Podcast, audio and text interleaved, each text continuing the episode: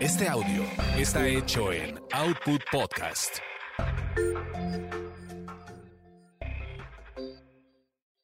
Escuchas a las sexolocas, Alessia Divari y Edelmira Cárdenas. Prende tu curiosidad, activa tu imaginación, apaga tus prejuicios.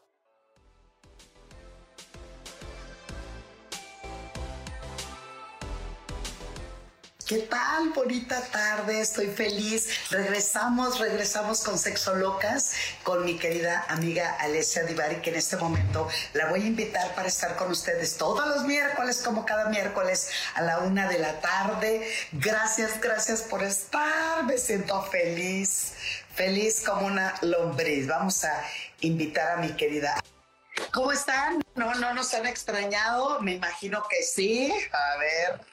A ver qué dicen todos. Ah, ahí está. Amiga querida. Yo así, estoy en unos ah. consultorios que no puedo gritar tanto, pero me siento feliz de tenerte, feliz de verte. Ay, se me fue la Divari. ¿Por qué se me fue la Divari? Muy bonita tarde, espero que le estén pasando bien con este calorcito en la Ciudad de México y en el interior de la República y en Estados Unidos. Vamos a ver, vamos a ver cómo nos va. ¿Por qué se me fue la Divari y no lo puedo? Ahí está, Divari. Ya. ¿Qué te me vas? No sé qué chingados pasó. ¡Oh, ¡Qué emoción! ¡Qué emoción! De nuevo, de nuevo para todos nuestros amigos, queridos, adorados y nuestro público.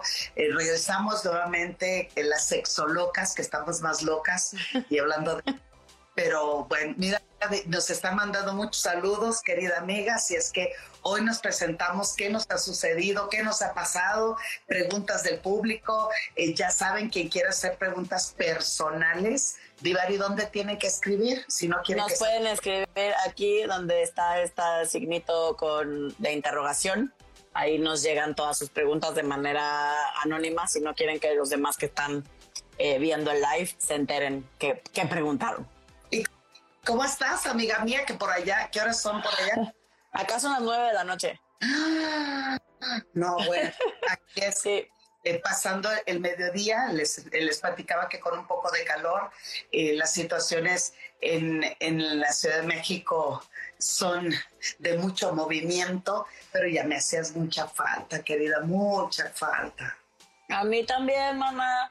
A mí también, ya extrañaba mucho este, este momento de relajación y de poder hablar de cosas divertidas, interesantes, em, de nuestra propia experiencia dentro del área de la sexualidad y escuchar todas las preguntas de la gente. Eh, para los que no lo saben, habíamos estado un poco desaparecidas en gran parte por mí, porque yo no había andado muy bien. Mi papá, para los que no han leído mi timeline o no han estado al pendiente ahí, eh, mi papá estuvo muy grave desde septiembre, empezó a estar mal, luego fue de mal en peor.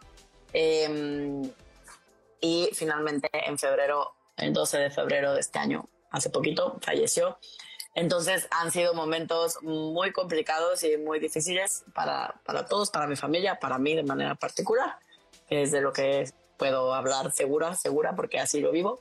Eh, y mi papá era alguien muy, muy importante para mí. Eh, tenía yo una relación muy cercana con y entonces fue, fue muy difícil, ha sido muy difícil todo el tema de, de la pérdida. Pero bueno, pues nada, tratando de vivir el duelo lo mejor, lo mejor que se puede con sus altas y bajas, sus días y días. Eh, y he tenido mucho trabajo también por acá. Me, en, en, el trabajo que, en uno de los trabajos que tengo aquí, en Italia, eh, me ofrecieron un, cambio de puesto, aumento, promoción, no sé cómo llamarlo. este, entonces también contenta, con mucho trabajo y aprendiendo cosas nuevas que pues, nunca pensé que iba a hacer, viajando eh, por la chamba también, eso muy bien, muy, en ese sentido muy contenta, como que eh, padre, padre, padre, aprendiendo, aprendiendo cosas nuevas, pero con el corazoncito apachurrado. Pero bueno, pues es lo que hay continuar, querida, a continuar, aún, aún con estos eh, dolores. Eh, lo importante es saber que aquí estamos, que lo disfrutaste al máximo, que fuerte es un hombre que estuvo ahí al pie del cañón para la familia, fue un hombre que se impuso para darte fuerza y creo aún ante su ausencia se queda la fuerza porque tiene una fantástica, maravillosa.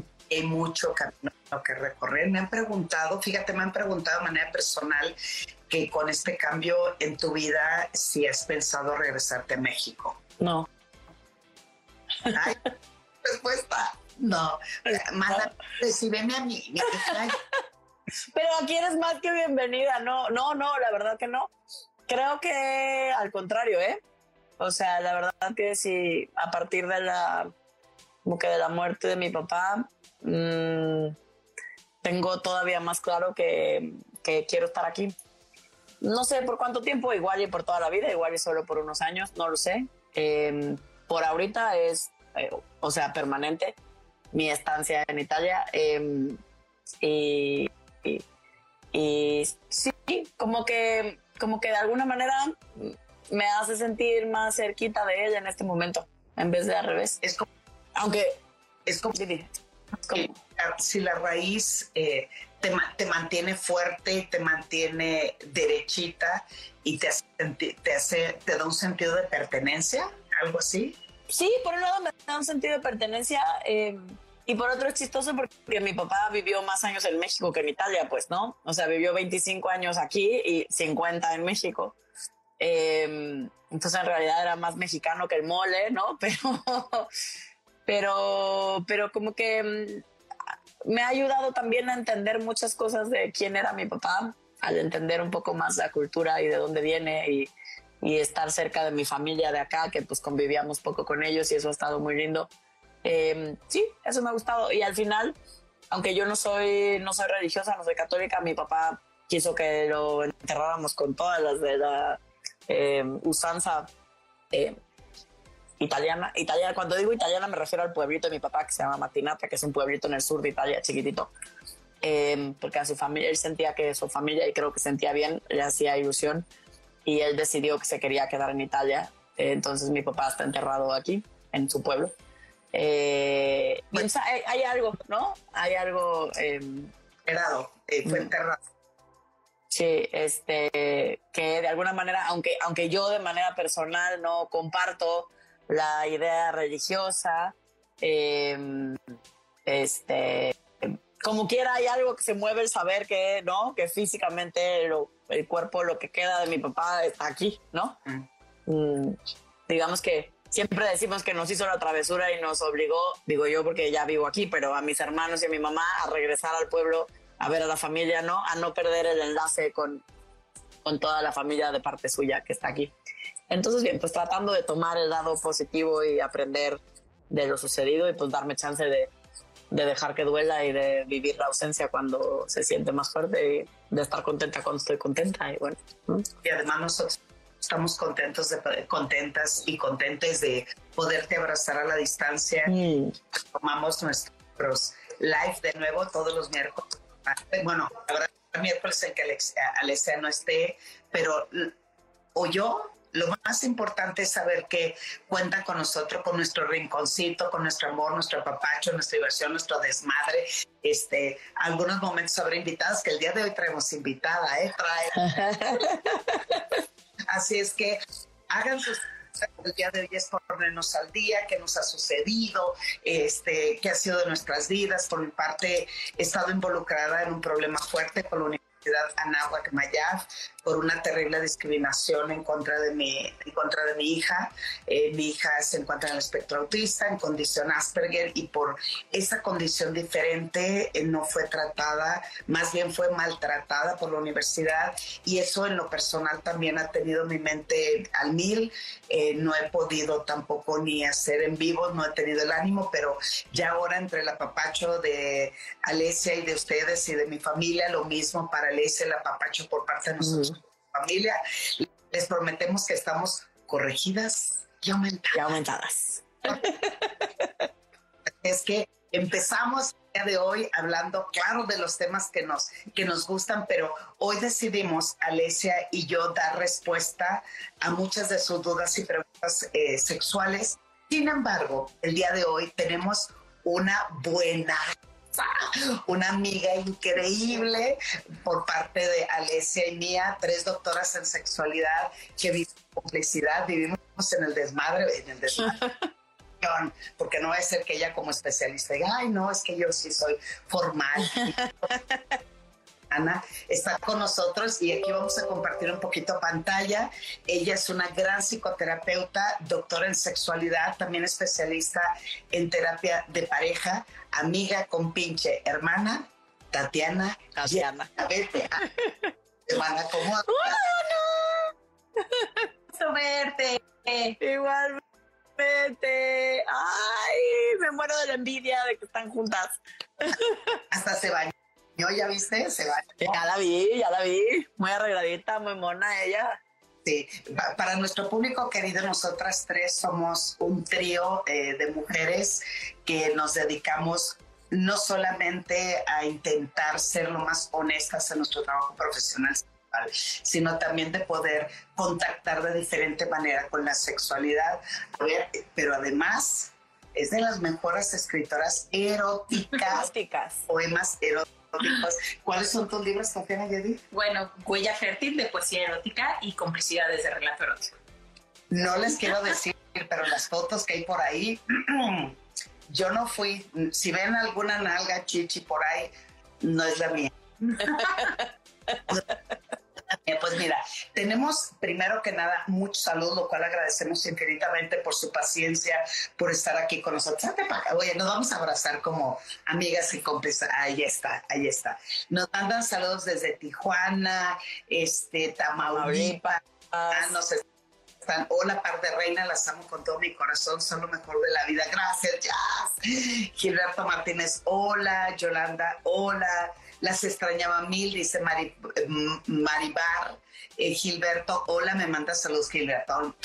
Besos de Andes y por donde Andes, saludos desde Texas. Puro Don Cheto y al millonzón, claro, por supuesto.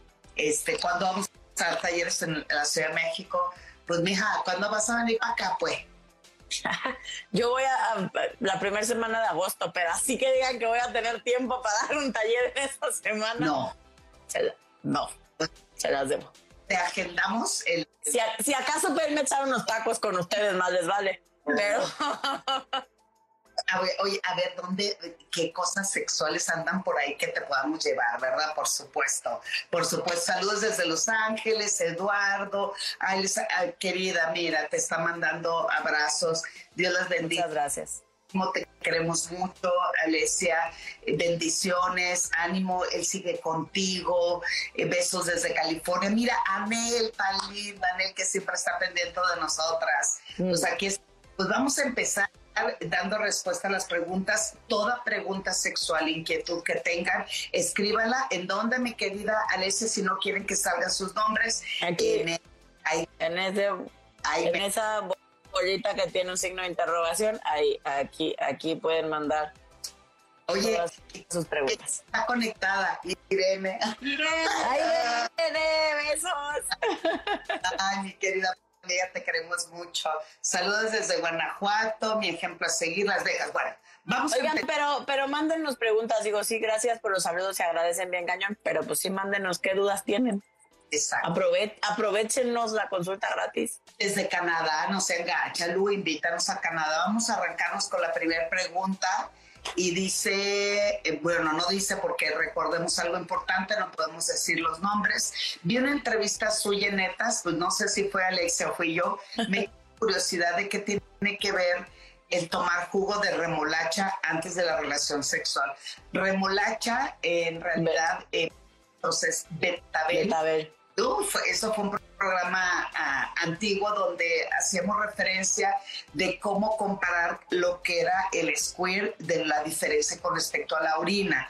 Y en una dinámica que vino una persona especialista a México, hacía que tomaras, eh, que comieras mucho eh, betabel antes del ejercicio, se dio el aprendizaje de cómo masturbarse, después se masturbó y después tuvo el orgasmo, la maestra pidió que llevaran el vasito y bueno, cuando sacaban el squirt hay que ponerlo en un vaso y comparar el color de la orina y el color de la orina era color este como rosadito para hacer la diferencia que no tenía nada que ver la orina con el Square. Saludos, hola, hola, ustedes que lo saben todo el sexo. A ver, a ver, fíjense, que vamos a aprovechar que tenemos una gran especialista en sexualidad también. Ustedes que todos saben de sexo, ¿qué ejercicios hago en forma natural para engrosar el pene?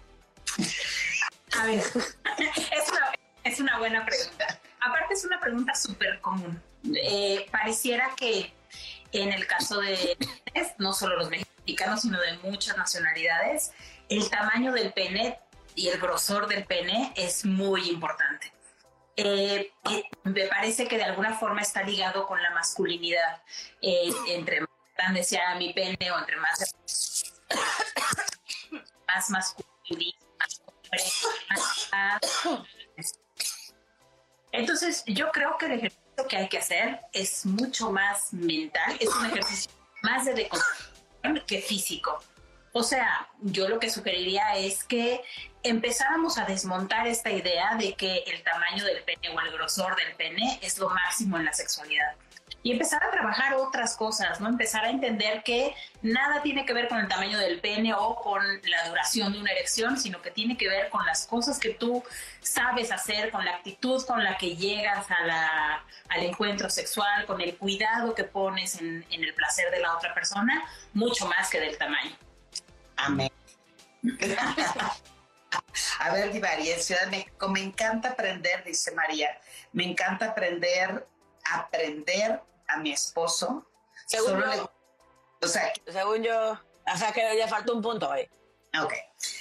Mi esposo solo le gusta el sexo oral y a mí no me toca para nada. Ya llevamos así años y él sufre de impotencia, me imagino, no me imagino, es disfunción de erección. Sí, exacto.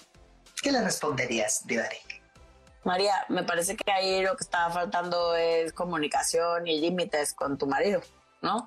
O sea, si tú no estás a gusto, si a ti practicar el sexo oral no es algo que eso ya llena tu vida sexual, ya te sientes plena y satisfecha sexualmente y él no está dispuesto, ¿no? A hacer nada más. Nos hace falta información, no sé si porque nunca se lo has pedido, porque no han hablado, porque le da vergüenza, porque qué, ¿no? Eh, pero me parece que ahí el tema tiene todo que ver con la relación de pareja, con hablar, con comunicarse, con pedir lo que Em, lo que necesitas y con poner límites también en función de, o sea, porque tú lo sigues haciendo y haciendo y haciendo y él sigue sin, sin dar nada, aparentemente por cómo lo, por cómo lo describes, pues ahí también tú no has puesto un límite claro de, para mí, yo necesito otras cosas, eh, si no, esta, esta manera de funcionar sexualmente no funciona para mí. Y entonces buscar otras opciones porque si lo sigues haciendo y haciendo y haciendo, pues yo no sé si el mensaje queda claro para él de que no te gusta. Pues. Muy bien, muchas gracias. Divari, vamos con la siguiente pregunta. Batallo mucho, una chica nos pregunta, batallo mucho para llegar al orgasmo y siento mucha ansia, pero no logro soltarme. Y todas volteamos a ver ayer. ¿Y tú qué? Oye, si te estamos aprovechando, ¿verdad, Alesia? Que trabaja que trabaje con nosotras. Conteste todas. Bueno, bueno, va. va. Em, yo, yo pienso que cuando estamos preocupadas es muy difícil soltarte a la hora del encuentro sexual. No nada más en el encuentro sexual, es muy difícil soltarte en cualquier actividad que tú quieras realizar o que quieras disfrutar plenamente. Una de las cosas que necesitamos para disfrutar es justo esta relajación, esta posibilidad de soltarme. Es como si tienes enfrente un pastel y te lo quieres, te lo vas a comer, pero estás preocupada por si eso te va a subir de peso, por si está en la dieta, por si tienes poco tiempo. Si tú estás pensando todo el tiempo en estas cosas, pues el disfrute va a mermar. No hay, no hay forma de que no sea así. Y entonces lo mismo pasa en el encuentro sexual. Si tú lo que quieres es disfrutar, tienes que hacer todo un trabajo de relajación y de soltar esas preocupaciones. A veces estamos muy preocupadas por tener un orgasmo y nos perdemos de disfrutar todo el encuentro, ya sea compartido o con una misma. Entonces justo creo que hay que soltar ese objetivo de tener un orgasmo estar más tranquila, tratar de disfrutar el camino y si llega el orgasmo está muy bien. Y si no llega al orgasmo, haber disfrutado todo el encuentro. Me parece que si sueltas esas preocupaciones, tienes más chances. Y todo lo que se estresa y esperas que llegue de manera inmediata, cuando te sueltas y fluyes, llegará, llegará. Saludos desde Las Vegas, desde Kentucky, eh, desde Florida. Eh, el, no, Oigan, dime. Perdón, es que aquí tengo una que, que Patty me dijo que me había escrito por mensajito a mi Instagram y la estoy, apenas estoy viendo tu mensaje, Pati. Ah. Y entonces ella nos dice, a ver ustedes qué le dicen. Ella nos pregunta, tengo una nena de 10 años, va en quinto de primaria, eh, la cual ya vieron algo de las partes del cuerpo en lo que es sexualidad, le quedaron algunas dudas, las cuales busco la manera de respondérselas acorde a su edad. Pero hay una a la cual no sé cómo responder. Estábamos viendo la tele y salió un comercial de condones que promocionaban sabor y olor. Ella sabe que es un condón y para qué sirve, pero su pregunta fue, ¿por qué esos condones tienen aroma y sabor? La verdad, no supe qué responder ante su pregunta, ya que, mm, como le comento, pues ella tiene 10 años. Eh, dice, trato de ser abierta y de responder a todas sus dudas, pero con esa pregunta como que me quedé de a cuatro y ya no supe qué contestar. ¿Qué le contesto? ¿Cómo le explico para qué el sabor? Oye, ¿para qué es el sabor? ¿Para qué es el olor? Lo importante también no solamente parte del enriquecimiento de la educación hacia los hijos no es únicamente hablar de lo que es la penetración, los genitales y la práctica como para tener un niño, sino también es importante poder hablarles de la importancia de disfrutar y la importancia del placer. Entonces, cuando tú hablas de esta apertura que nos parece fantástico a las tres, también es importante empezar a hablarle a tus hijos de, eh, eh, del amarse, de explorarse, de conocerse, porque además también ella ya está en una edad en que seguramente ya empieza a explorarse. Entonces, el color y el sabor es parte eh, importante de poder disfrutar con tu pareja, es para reírte, porque vivir en pareja también es complicidad, vivir en pareja también es risa, vivir en pareja implica disfrutar tiempo y por eso los colores, a ver mi amor, aquí están mira diferentes paletas, valdría la pena que hicieras esa analogía en una paletería, diferentes paletas, diferentes sabores, es para que tú elijas la que tú desees en ese momento y con lo que tú quieras degustar. En la vida sexual es exactamente lo mismo, son juegos que aprendemos a jugar cuando estamos en pareja, porque a esa edad hay que decir, de la pareja. No sé qué opinas.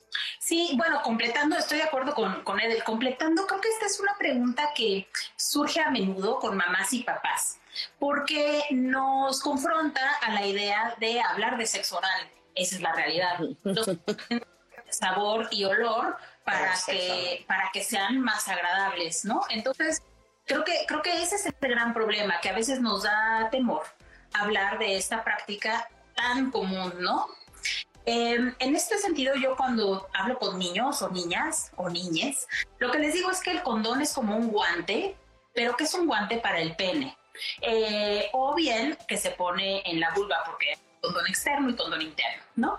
Pero es para nuestros órganos sexuales y la intención es que mis, eh, estas partes del cuerpo no entren en contacto con los genitales de la otra persona con la que yo me voy a a compartir. Entonces, de esta forma, cuidamos que nuestros eh, líquidos no se junten, que nuestros cuerpos no se junten y evitamos un embarazo y, y evitamos también las infecciones de transmisión sexual.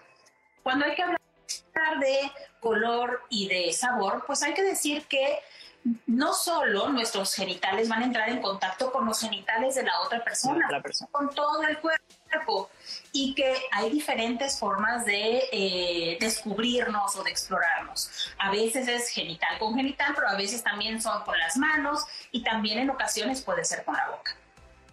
Pero bueno. Y los papás en este momento es como, ¿what? Yo le tengo que explicar eso. Es verdad. No, gracias. Sí. se entiende la gente definitivo, pero bueno. Hay un libro muy bueno para niños y niñas, niñas, eh, que se llama ¿Qué es esto? Hay volumen 2. Eh, eh, por ahí también creo que en el 2 habla del sabor y de los colores del, de los condones que podría ayudarle a, a, esta persona. Sí. Así es, bueno. Aide dice, Alesia, te manda un fuerte abrazo y que Dios te bendiga. Gracias. Y papá esté donde esté, eh, bueno, siguiente pregunta, vámonos. ¿Cómo recuperar el líbido después de haber tenido un bebé, Divari? paciencia. Yo ni hijos he tenido, pero mis pacientes sí. Eh, ustedes lo podrán responder todavía mejor que yo por experiencia personal, pero, pero con mis pacientes me parece que una de verdad es paciencia, autocompasión, o sea, como de darle chance a mi cuerpo, a mí y a mi cuerpo de recuperar. O sea, tardamos nueve meses en tener un chamaco. Alguien se toma unos nueve meses, un añito, en recuperar el ritmo, eh, ¿no? Como, como el gusto, el sentirse otra vez em, como, como, como a gusto en su propia piel después de, después de haber em, tenido hijos. Entonces, de verdad, de verdad, o sea, paciencia y autocompasión me parece que son dos palabras clave para em, reconectar con, con tu deseo sexual después de haberte convertido en mamá. Ustedes tienen... No, aparte lo, lo, importante de ver es que también cambia mucho tu proyecto de vida y el hecho de sentirte responsable por un ser que llegó a ti y que tiene que ver con tu cuidado hace también que tu vida sexual o tu energía sexual o tu deseo sexual lo pongas en pausa porque estás inmersa en, en poder trabajar la crianza, en despertar el amor y la ternura, pero también tenemos otro proyecto que construir que se llama familia. No solamente soy mamá, sino también ahora somos familia y eso es importante tomarse en cuenta que no, no hay que revolver la gimnasia con la magnesia, pero sí eh, empezar a recuperar eh, tu energía, tu cuerpo, tu vitalidad difícil después de que nos despiertan que tres veces en la, en la madrugada, una chicha, otra chicha, te sale por acá, te sale sangre, o sea, todo te sucede y lo único que hay que hacer, bien diría mi querida Divari, la paciencia hará la diferencia, pero no te olvides tampoco de tu vida sexual. Eso es muy importante. Y quiero agregar una cosa antes de que te vayas a otra pregunta. Sí, sí. Tener en cuenta que cuando estamos amamantando, aumenta la prolactina en el cuerpo de las mujeres. Y cuando aumenta la prolactina, se reduce el deseo sexual. Entonces también es importante entender que pasamos por no solo por un tema social y emocional, sino también por un tema biológico. Físico. Sí. Y la prolactina es lo que nos da también el apego, la felicidad y quiero estar ahí en la crianza y en el cuidado. Así es que, pues no se me vayan a estresar. Besos, mi querido Moyao, te quiero mucho también. Este, a mi pareja, ya ya lo leímos. ¿Cómo puedo llegar a tener un squirting sexual? en mi vida. Eh, eh, yo te invitaría, eso lo hablamos, hubo un programa en especial que Ari y yo con respecto al squirting sexual. Búscalo, por ahí está, perdóname la vida, pero eh, está muy completo, le dedicamos una hora a hacerlo. Búscalo, también está en, en, podcast, ¿no? sí, sí, en, si pones en Spotify Sexo Locas, ahí te aparecen todos los que ya hemos hecho. Exactamente. Porque también acá otra chica pregunta cómo lograr el squirt. Creo que nunca lo he experimentado. Búscate el podcast por ahí está. Esto también va a quedar grabado, no se preocupen. Y, oye, otra pregunta, ¿cómo se puede lograr el squirting? ¿Cómo, se, ah, lo mismo, fíjate, ¿cómo se puede recuperar el, el líbido, la líbido o el apetito sexual pasando por estrés? Y problemas hormonales, pues dos combinaciones bastante letales para eh, el deseo sexual, porque dentro de lo que de lo que mucho, mucho que trabajamos es cómo lograr eh, tener ese equilibrio emocional, pero también cuando la biología no nos ayuda, en este caso un problema hormonal, y aparte eso me eleva mi ansiedad y mi estrés, pues con un proceso psicoterapéutico y también pues la regulación hormonal con tu médico especialista. O sea, sí, me parece que hay muchas estrategias para trabajar el estrés. O sea, porque a veces decimos, estoy estresado y no hago nada, pues no, solo estoy estresado. O sea, el estrés es un problema serio, pues, ¿no? Em, que a veces no le damos la importancia que tiene. Cuando estamos estresados liberamos muchísimo cortisol.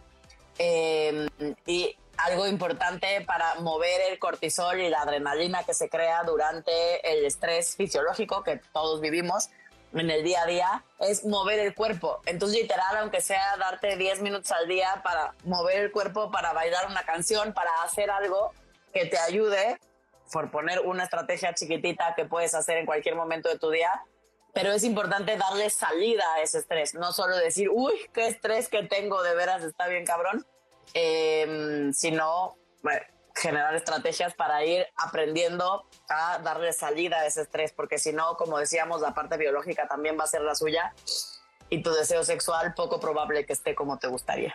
Exacto. Sí, o cambiar también nuestra situación de vida, ¿no? Hay veces que no se puede, claramente hay estrés no podemos cambiar, pero hay otras que sí podemos intentar eh, modificar o ajustar. Yo creo que en este caso un acercamiento tendría que ser como multidisciplinario, ¿no? Por un lado, esto de la regulación hormonal, cualquiera de las hormonas que estén fuera de rango, ese es un tema como médico. Por otro lado está el tema de cambiar nuestra circunstancia de vida o bien lidiar a través de un proceso terapéutico con, con el estrés que, que está generando. A veces lo que vemos es cómo las situaciones impactan nuestra sexualidad y queremos trabajar nada más la sexualidad sin darnos cuenta de que tenemos que trabajar todo lo que hay abajo, porque lo que ocurre en nuestra sexualidad es un síntoma de un montón de cosas que tenemos en la vida. Y no solamente totalmente de acuerdo, siempre que mucho de lo que es el deseo sexual tiene que ver con el deseo de vida, pero si también tienes un problema hormonal, pues se junta una cosa con la otra. Pero bueno, Dice una persona, me encantaría conocerte, Delmira. ¿Cómo depende como que para qué, ¿verdad? Depende. Como la radio, ay, cómo me hace falta. Bueno, yo la radio para mí era como de... Por supuesto, pero aquí estamos. Oye, si yo tengo duda, ¿alguien sabe exactamente? Un sugar daddy tiene que ser al menos una generación más grande que la sugar baby, ¿no? Más de 18 años. 18, ¿no? Y una generación son 15. Pues sí. pues sí, uno de, uno de 90, mana. Perdón, no me... estás pasando de lanza, te estás aprovechando que es nuestro mujer en vivo, pero ustedes saben todo que ah, ah, ya, lo, vimos. ¿Cómo puedo contactarte, Edel, para sesiones privadas? Escríbeme en mi Instagram, el que estás viendo en este momento. Y aunque Alicia dice que nunca contesto, ya estamos contestando. Ajá. Nunca jamás. Eh, sí, ajá, cállate, cállate. Hola chicas, mi pregunta es, he tenido una pareja sexualmente activa, pero se me ha ido el apetito sexual con ella y he terminado con ella, pero estoy preocupado porque el libido lo pierdo muy rápidamente, entonces no era ella. Hay que hacer una revisión. Yo te invito a un proceso psicoterapéutico para revisar qué pasa, qué sucede, en dónde, qué parte de tu vida, cómo estás viviendo tu vida, cómo es la comunicación, cómo es la comunicación con tu cuerpo, con tus emociones, con tu energía. Hay tantas cosas que se pueden trabajar eh, porque si dices que lo estás perdiendo rápidamente, es que también estás. No, amiga, ya no así. O sea, ¿cómo? Si está perdiendo rápidamente su sexual, está estresado, angustiado, este, está.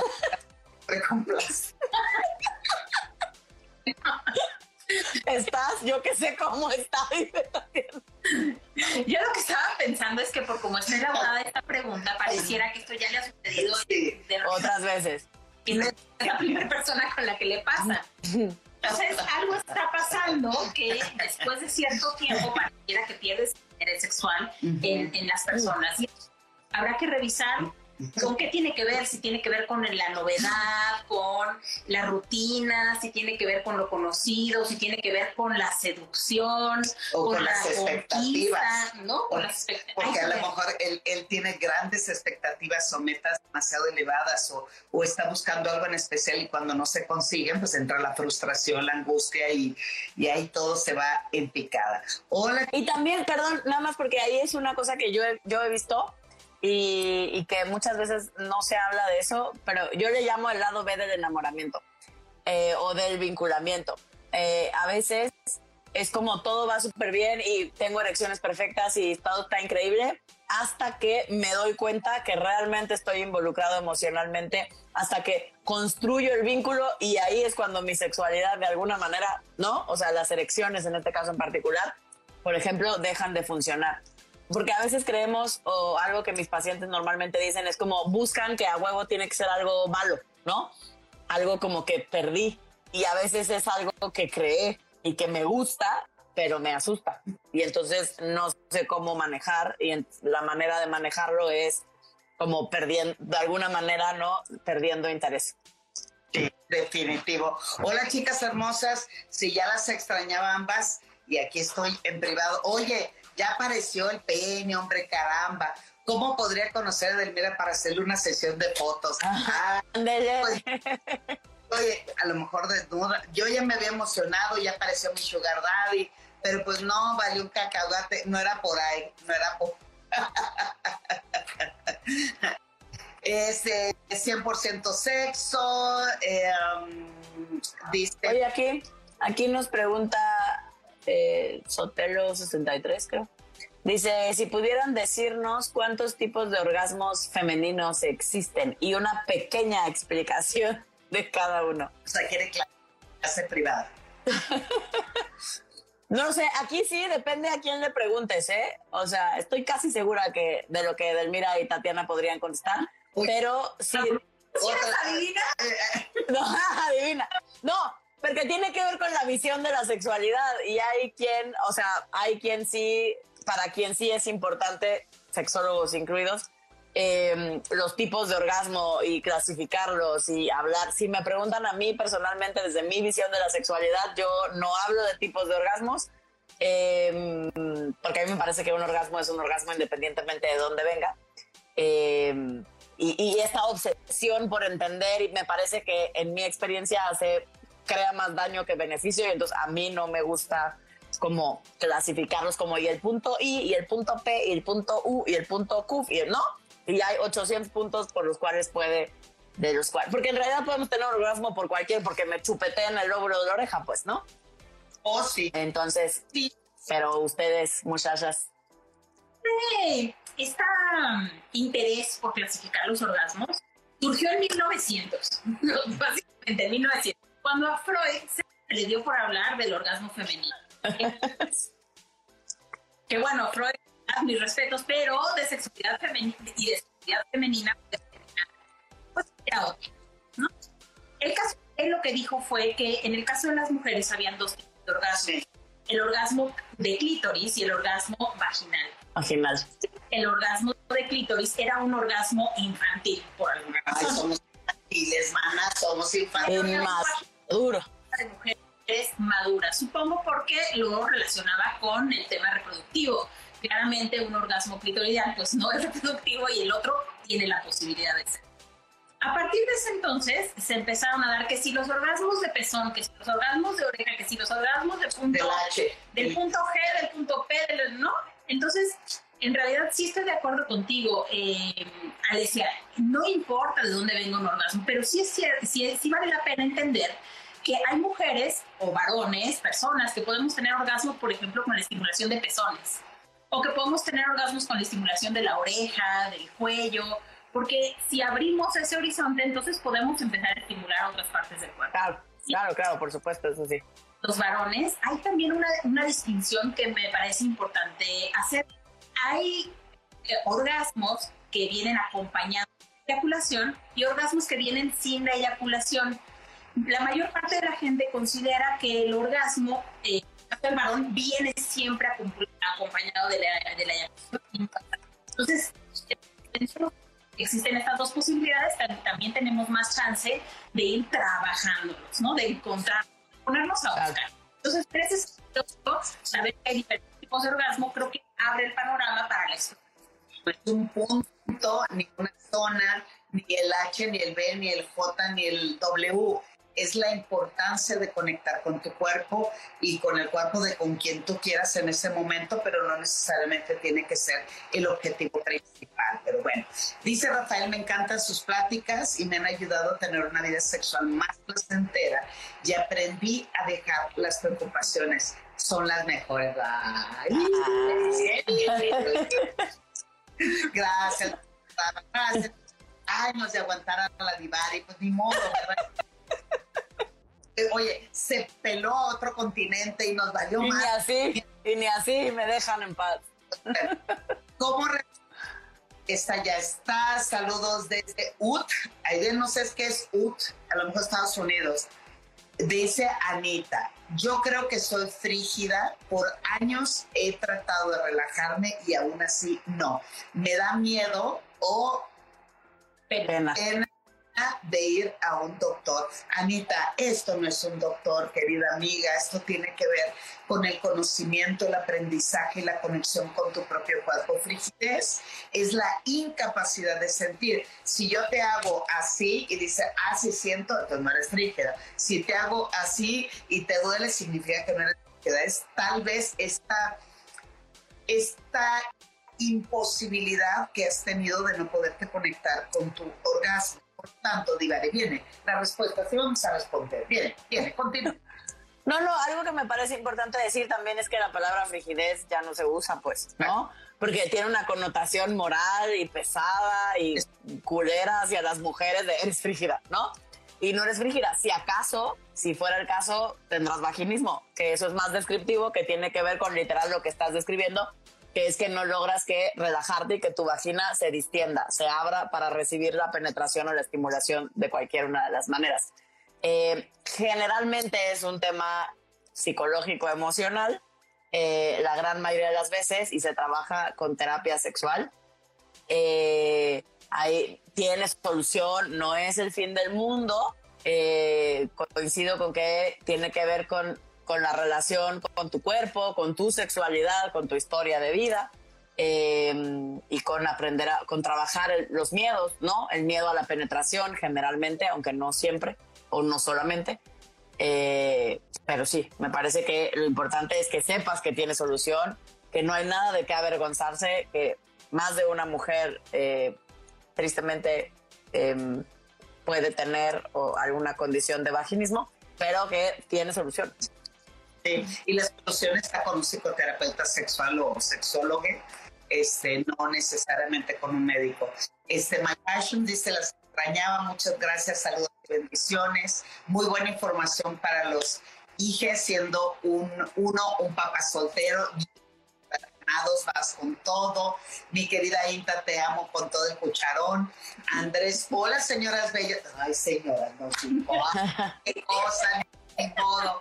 Saludos desde Houston, Texas. Si pudieras decirnos ese ya, vamos con las preguntas que no vamos a decir los nombres. Eh, eh, dice, ¿cuánto sería el máximo que un hombre debería abstenerse a tener sexo por no tener pareja? Porque, como dije, ya terminé como antigua pareja. Viene, Tatiana. Pues yo no pienso que tendrías que abstenerte. O sea, si tú tienes deseo sexual y tienes ganas de seguir experimentando dentro de tu vida sexual, pues podrías hacerlo, ya sea que tengas una pareja emocional o no, ¿no? También se vale tener parejas casuales o parejas sexuales incluso, con las que tú puedes seguir viviendo tu vida sexual. De pronto, en una mirada más tradicional, la vida amorosa va empalmada de la vida sexual pero me parece que verlas como caminos que pueden coincidir, pero también pueden ir por separado, pueden hacer que sigas experimentando y disfrutando de tu vida sexual en lo que llega y si es que llega. Eh, Otra pregunta, mi pareja es estrecha para penetración anal. ¿Cómo puedo hacerle para ayudarle a que trabaje? Mi querido amigo, te platico que también en nuestro podcast vas a encontrar todo un programa de una hora Dedicado. dedicado al sexo anal. Te invito a que lo, a que lo escuches porque es importante varios puntos, entre ellos eh, cavidad anal es estrecha por naturaleza, es- está, es- está lleno de anillos musculares y aquí el asunto tiene que ver con la comunicación, cómo vamos cediendo, aprendiendo a seducirnos para que se vaya relajando y aprendamos también qué hay detrás de todo ese contacto y de experiencia de sexo anal. Te invito a que eh, nos escuches en el podcast de Sexo Anal. Eh, um, Oye, por acá nos preguntan, ¿es normal que después de la histerectomía haya dolor al penetrar? Para quien no sabe, la, histerec- la histerectomía es cuando te eh, remueven, te quitan los ovar lo- el útero. útero. Eh, entonces, El, el dolor se puede ver a muchas circunstancias. La primera sí tiene que ver con esta parte médica porque dependiendo mucho cómo se llevó a cabo el procedimiento y puede haber incomodidad, pues claro, hay cicatriz, hay manejo y manipulación quirúrgica. El asunto también es que si se continúa con el dolor, eh, el contacto sexual no debe de tener dolor en ningún momento, salvo que ya cicatrizó, salvo que ya logró la curación perfecta. Entonces, cuando hay dolor en la penetración, tiene que ver con el miedo a contactar, con el miedo de explorar y sentir que algo te va a suceder o te va a desgarrar después de esto, porque mucho de las situaciones quirúrgicas, sobre todo la histerectomía, se piensa que te vacían la sexualidad. dentro de los tabúes y los prejuicios es que piensan, ya dejo de ser mujer, ya dejo de contactar con el placer, entonces eso hace que se complique mucho el contacto. Sí, o también podría ser un tema fisiológico. Lo, con lo que estoy de acuerdo es con, con que no hay que normalizar el dolor. El dolor nunca entonces, quizá a partir de la operación algo quedó eh, mal, cogido, puesto, yo qué sé, eh, valdría la pena sí una revisión ginecológica eh, para, descartar que no sea fisiológico. Y si no es fisiológico, entonces sí revisar qué cosas se pudieron haber movido a nivel emocional. Sí. Yo tengo histerectomía y jamás me ha dolido. Bueno, dice María, ¿cómo hago para poner límites? a ver, Divari, ¿cómo le... Híjole, híjole, tienes tiempo, María. este, aprender a poner límites es, todo un proceso, ¿no? Porque, porque aprender a poner límites no es solo decir no, o no quiero, o hazte para allá. O mañana ya. que ver, exacto, mañana ya no, no, o sea, aprender a poner límites es todo un proceso que incluye la autoestima, el, no, mi propia valía, el, sentirme segura y clara de lo que quiero y lo que no quiero, el sentirme... El miedo a la pérdida. El miedo a la pérdida, porque estar dispuesto a poner un límite es estar dispuesto a la consecuencia de ese límite. Si no, ni pierdan su tiempo, no pongan límites, ¿no?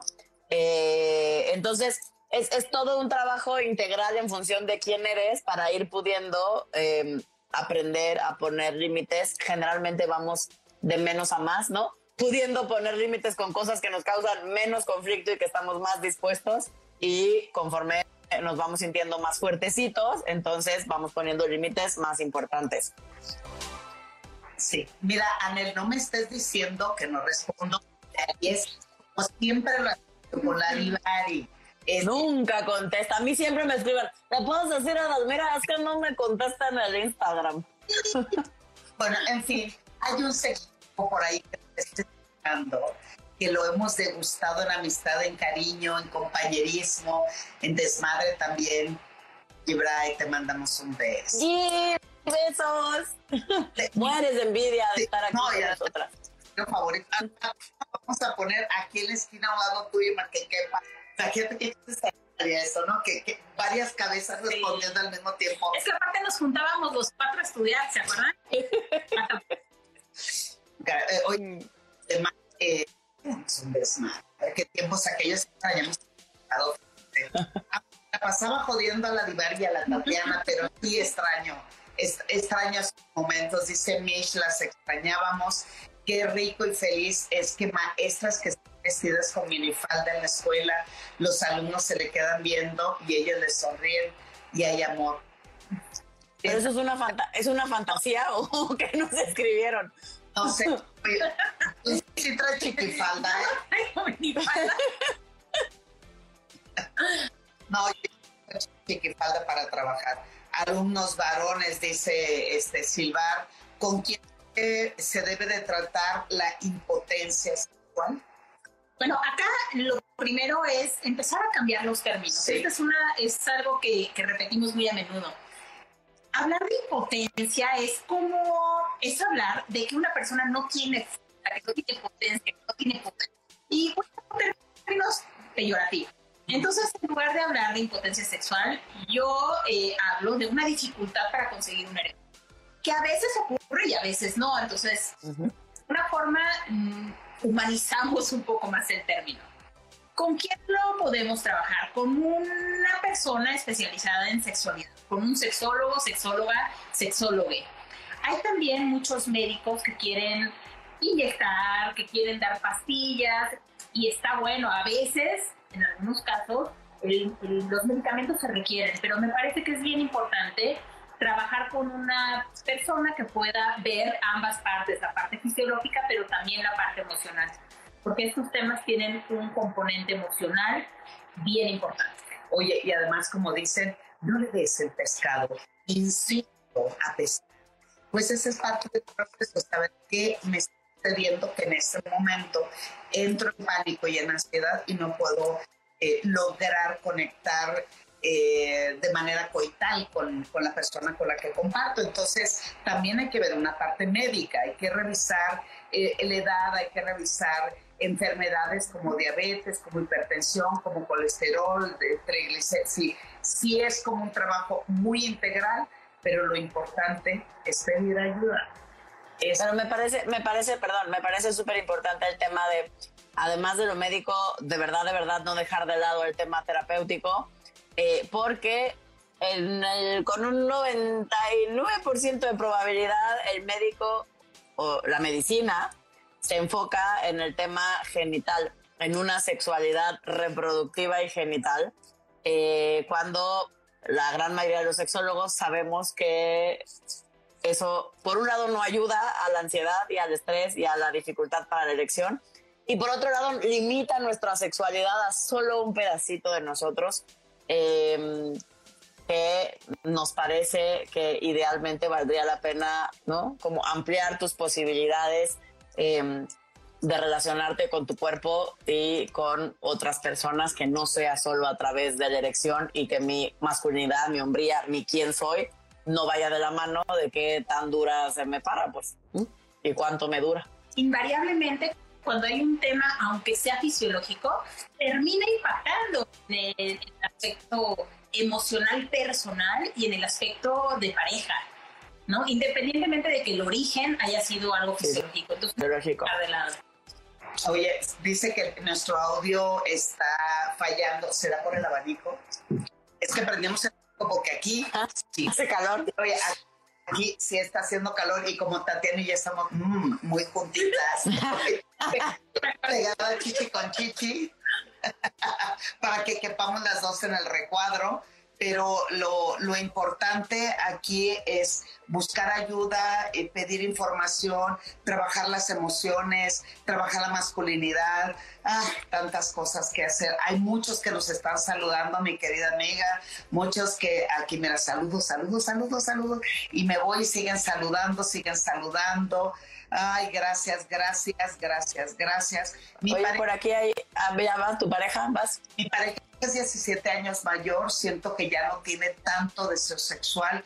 ¿Qué puedo hacer para que volvamos a reconectar? Échate la diva. 17 años, 17 años mayor, pero, pero eso ¿cuántos años tiene? Oye, amo errores, 17 años. Exacto. Tiene 17 años mayor, pero tiene 40, pues, ¿no? O sea, es... Em, pero bueno, independientemente de la edad, el deseo sexual puede caer en cualquiera de las edades que, en cualquier edad que tengamos. Eh, ya saben, a veces vamos a, parecer un poco repetitivas porque pugnamos mucho por el tema psicoterapéutico, pero bueno, pues a eso nos dedicamos, gente, ¿verdad? Ni modo que no, ni modo que no hablemos de eso. Porque me parece que ahí hay un tema, como siempre, en parte de comunicación, ¿no? Como de poder entender eh, que, que él también, ¿no? Que tu pareja pueda hablar de los cambios, de lo que está sintiendo para que tú también puedas ser más empática con sus propios cambios, eh, para que puedan encontrar otras maneras, tal vez, ¿no? O sea, pensando en algunas parejas eh, que haya tenido con este tipo de temas. Eh, a veces, por ejemplo, es como yo no tengo muchas ganas y entonces quizás no tengo ganas de penetrar, ¿no? Pero podemos jugar con un juguete sexual, puedo ser yo la persona que te estimule, aunque yo no me esté muriendo de ganas, pero tú sí, y entonces, digamos, de alguna manera encontramos eh, una vía del, ¿no? del medio para, eh, para encontrar nuestros, nuestros deseos, aunque no estén al mismo nivel. Pero nada de eso va a suceder si no hablan, ¿no? Y si no se dan permiso de ser vulnerables y de mostrar lo que están sintiendo, lo que está pasando. Y si eso lo acompañan con un terapeuta, pues todavía mejor. Poner en orden y poder expresar sentimos, lo que pensamos y lo que necesitamos será vital para la comprensión y el acompañamiento y ser mucho más empáticos y asertivos en la comunicación. quiero decir algo, no quiero ser eh, aguafiestas, pero tengo que decirlo. Sí, ¿para qué la traje, güey? No, ya, ya, ¿para qué la traje? A veces estos ritmos sexuales diferentes que se llaman disritmia sexual son súper comunes en las parejas. De repente pensamos que como me parejo con alguien, ya por eso vamos a tener un ritmo sexual parecido. Y la verdad es que la mayor parte de las veces, a veces los ritmos sexuales son muy distintos y ni siquiera con un proceso terapéutico se pueden emparejar. Sí. decirlo, porque me parece que pensarlo al revés es prácticamente mm, asegurar que la otra persona se puede acercar a lo que yo necesito y a mí eso me parece una falta de respeto. No, sí. No, tiene, tiene razón, sí, sí. Completamente. De respeto, porque es asumir que mi ritmo sexual es el correcto. Es el correcto. tú, sí, sí. Tú, tienes que satisfacer, tú tienes que satisfacer mi necesidad al 100%. Entonces me parece que posiblemente en el proceso terapéutico se reconozca que las necesidades son distintas y se puedan revisar formas o escenarios en los que cada quien se haga cargo de su necesidad. Amén. Amén. Sí, sí, correcto. Por eso le invitamos. Hola chicas, mi pareja tiene un pene demasiado largo y me ocasiona sangrados y malestares que me hace ir al médico. ¿Por qué me pasa eso? ¿Qué Ouch. ¿Sientes que han estado en esa misma circunstancia? Una de ellas, eh, lo que hacía para resolver el tema era amarrar un paliacate en la base del pene de su pareja. Mm, para que no llegue. Pues súper casera, pero de alguna forma eso ayudaba a que hubiera un tope anterior a la base del pene y que entonces la profundidad de la penetración no fuera tanto. También puedes explorar o probar diferentes eh, posiciones. posiciones. También en el último Congreso de Sexualidad vi que había un aditamento para los penes demasiado grandes que justo hacían las mismas veces que el paliacate, pero era una cosa como de silicón. Era silicón. Topecito. del pene y, y funcionaba como topecito. Sí. ¿Tiene? Sí. Otra pregunta, hola, tengo una pregunta, mi pareja no dura mucho en el acto y bueno, al final siento que ya no puedo concentrarme porque estoy pensando que ya va a terminar y que hacia el final yo me emociono, yo emocionando o conectando, pues nomás no. Y es la última pregunta, querida amiga, porque nos faltan dos minutos para terminar. Y de nuevo hay que revisar, este es un proceso en donde ambos eh, participan para poder lograr superar esa eh, complejidad de la pareja, tanto por un lado, porque el término también eh, es fuerte cuando hablamos de eyaculación precoz, es... Um, es difícil cuando no hay una comunicación, ahí entra la frustración, la molestia, el enojo, eh, el alejamiento, hasta, hasta dejar de tener deseo sexual por contactar. Siempre es, y además pensando, porque ella dice, no puedo lograr conectar y, y, este, y disfrutar, porque estoy pensando que va a terminar muy rápido. Entonces, pues aquello se vuelve una complejidad y lo y te veo con ganas de... Sí, pues es que para mí es un poco lo mismo que habíamos hecho con el tema de la erección. Sí. O sea, el, el, tema para mí central tiene que ver con la genitalización, con sentir que lo único importante y que la sexualidad y un encuentro sexual va de un encuentro coital. Y por lo tanto, sí, si aquel tiene una eyaculación en dos minutos, pues aquí se acabó la fiesta, pues claro que voy a estar frustrada, de malas, no me voy a querer ni encuerar, porque digo, me voy a tardar más en encuerarme que en que esto se va a acabar y yo me voy a quedar con las ganas y me voy a quedar mal, pues a nadie o a poca gente se le antoja, ¿no? Eh, pero esto es frustrante para ambas partes, no, no solo para nosotras, en este caso heterosexual, sino también para ellos. Em, y, me parece que ahí hay que trabajar independientemente de los ejercicios y las estrategias para si para él es importante y para usted es importante durar un poco más y gestionar mejor el reflejo eyaculatorio, sobre todo en el tema de tener una vida sexual más abierta. Este, estoy peleando con un mosco más abierta. Y este. Y. Sí, va.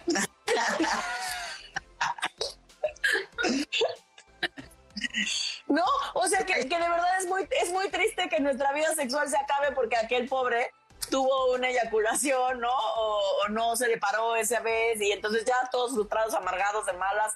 O sea, todo el encuentro y todo lo que teníamos planeado y lo rico que es estar con alguien y las caricias y la estimulación y el sexo oral y los juguetes y los juegos y todo lo que puede haber, ya, se acabó. No hicimos nada porque se vino rápido o porque no se le paró. No, pues gente. Todo se derrumbó. De... Sí. Mis queridas amigas, tenemos que Ya nos vamos. No, Ah, Instagram y, y tenemos que grabar esto, así es que eh, agradecemos infinitamente, espero que eh, Tatiana, No, va a estar con nosotros, la voy a convencer. Este, este chapoteo va a estar re bueno, regresamos miércoles una de la tarde, Ah, oye, en veces, sí, en veces no, pero voy a estar por lo menos todos los miércoles para que estén enganchados con nosotros. Agradezco infinitamente el- la aceptación de haber, haber venido a acompañar. Se va a quedar con nosotros, no se preocupe. Alicia, Muchas gracias, Edelmira Cárdenas, Tatiana Yedid. Las amo. Gracias a todos por sus preguntas, por sus buenos deseos, por el apapacho.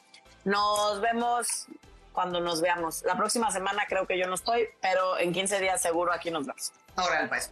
Te amo, mi reina. Yo a ustedes. Bye, bye. Bye. Sigue a nuestras sexolocas en redes sociales, arroba sexóloga Divari y arroba sexualmente. No se te olvide suscribirte y compartir este podcast.